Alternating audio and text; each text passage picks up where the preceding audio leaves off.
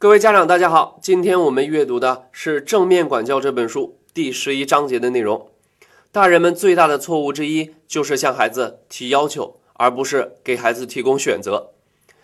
比如下面的这些场景：你还不去睡觉，我还不困；你快去吃饭，我还不饿；你现在马上给我写作业，我一会儿再写。上面的这些场景几乎每天都在上演。父母出于爱和关心，对孩子提出了各种要求。但这样的要求有多少是孩子能接受的呢？父母很无奈，我们这么做也是为了他好啊，他怎么就不理解呢？但此时孩子的内心更加纠结。我知道父母提要求是为了我好，但我是一个独立的人，我有自己的想法，我不可能成为父母的提线木偶，被随意操控。最后你会发现，父母的出发点是爱与善意，但孩子的拒绝也很有道理。那两者之间的冲突和矛盾是如何产生的呢？其根本原因在于提要求是一种错误的教育方式，它不仅传达不了父母的爱与关心，反而让孩子有一种被操控的感觉。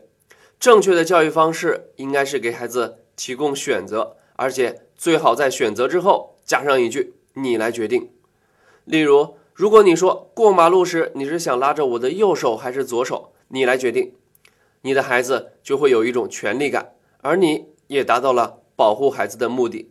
在选择之后加上一句“你来决定”，尤其能赋予孩子力量。当然，父母提供给孩子的选项也不是无限制的，需要满足下面两个原则。首先，第一个原则，选择必须是和责任直接相关的。年龄小的孩子缺乏能力承担很多责任，所以给他们的选择就应该更加有限。年龄大的孩子有能力做出更多选择，因为他们能够为自己的选择造成的后果承担责任。例如，对年龄小的孩子，你给出的选择可以是现在上床还是等五分钟之后；对于年龄大的孩子，则可以完全让他们自己选择上床睡觉的时间，因为他们还要对自己第二天早上按时上学负完全责任。其次，第二个原则，父母给出的每个选项都应该是自己能接受的。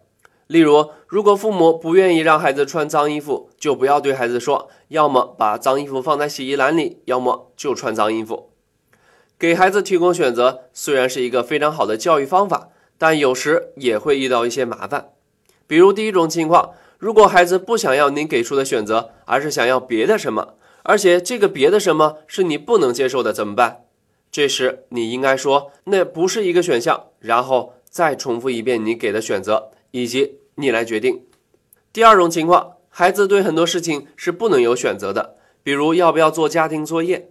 家庭作业必须要做，但是你可以让孩子选择，诸如他们愿意什么时候写作业，比如放学之后马上做，晚饭前做，或者说晚饭之后做等等。最后来说一说我的收获吧。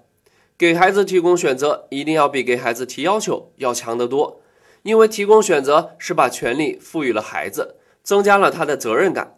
当然，提供选择也是有一定技巧的。首先，选项必须和责任直接相关；其次，父母给出的每个选项都应该是自己能接受的。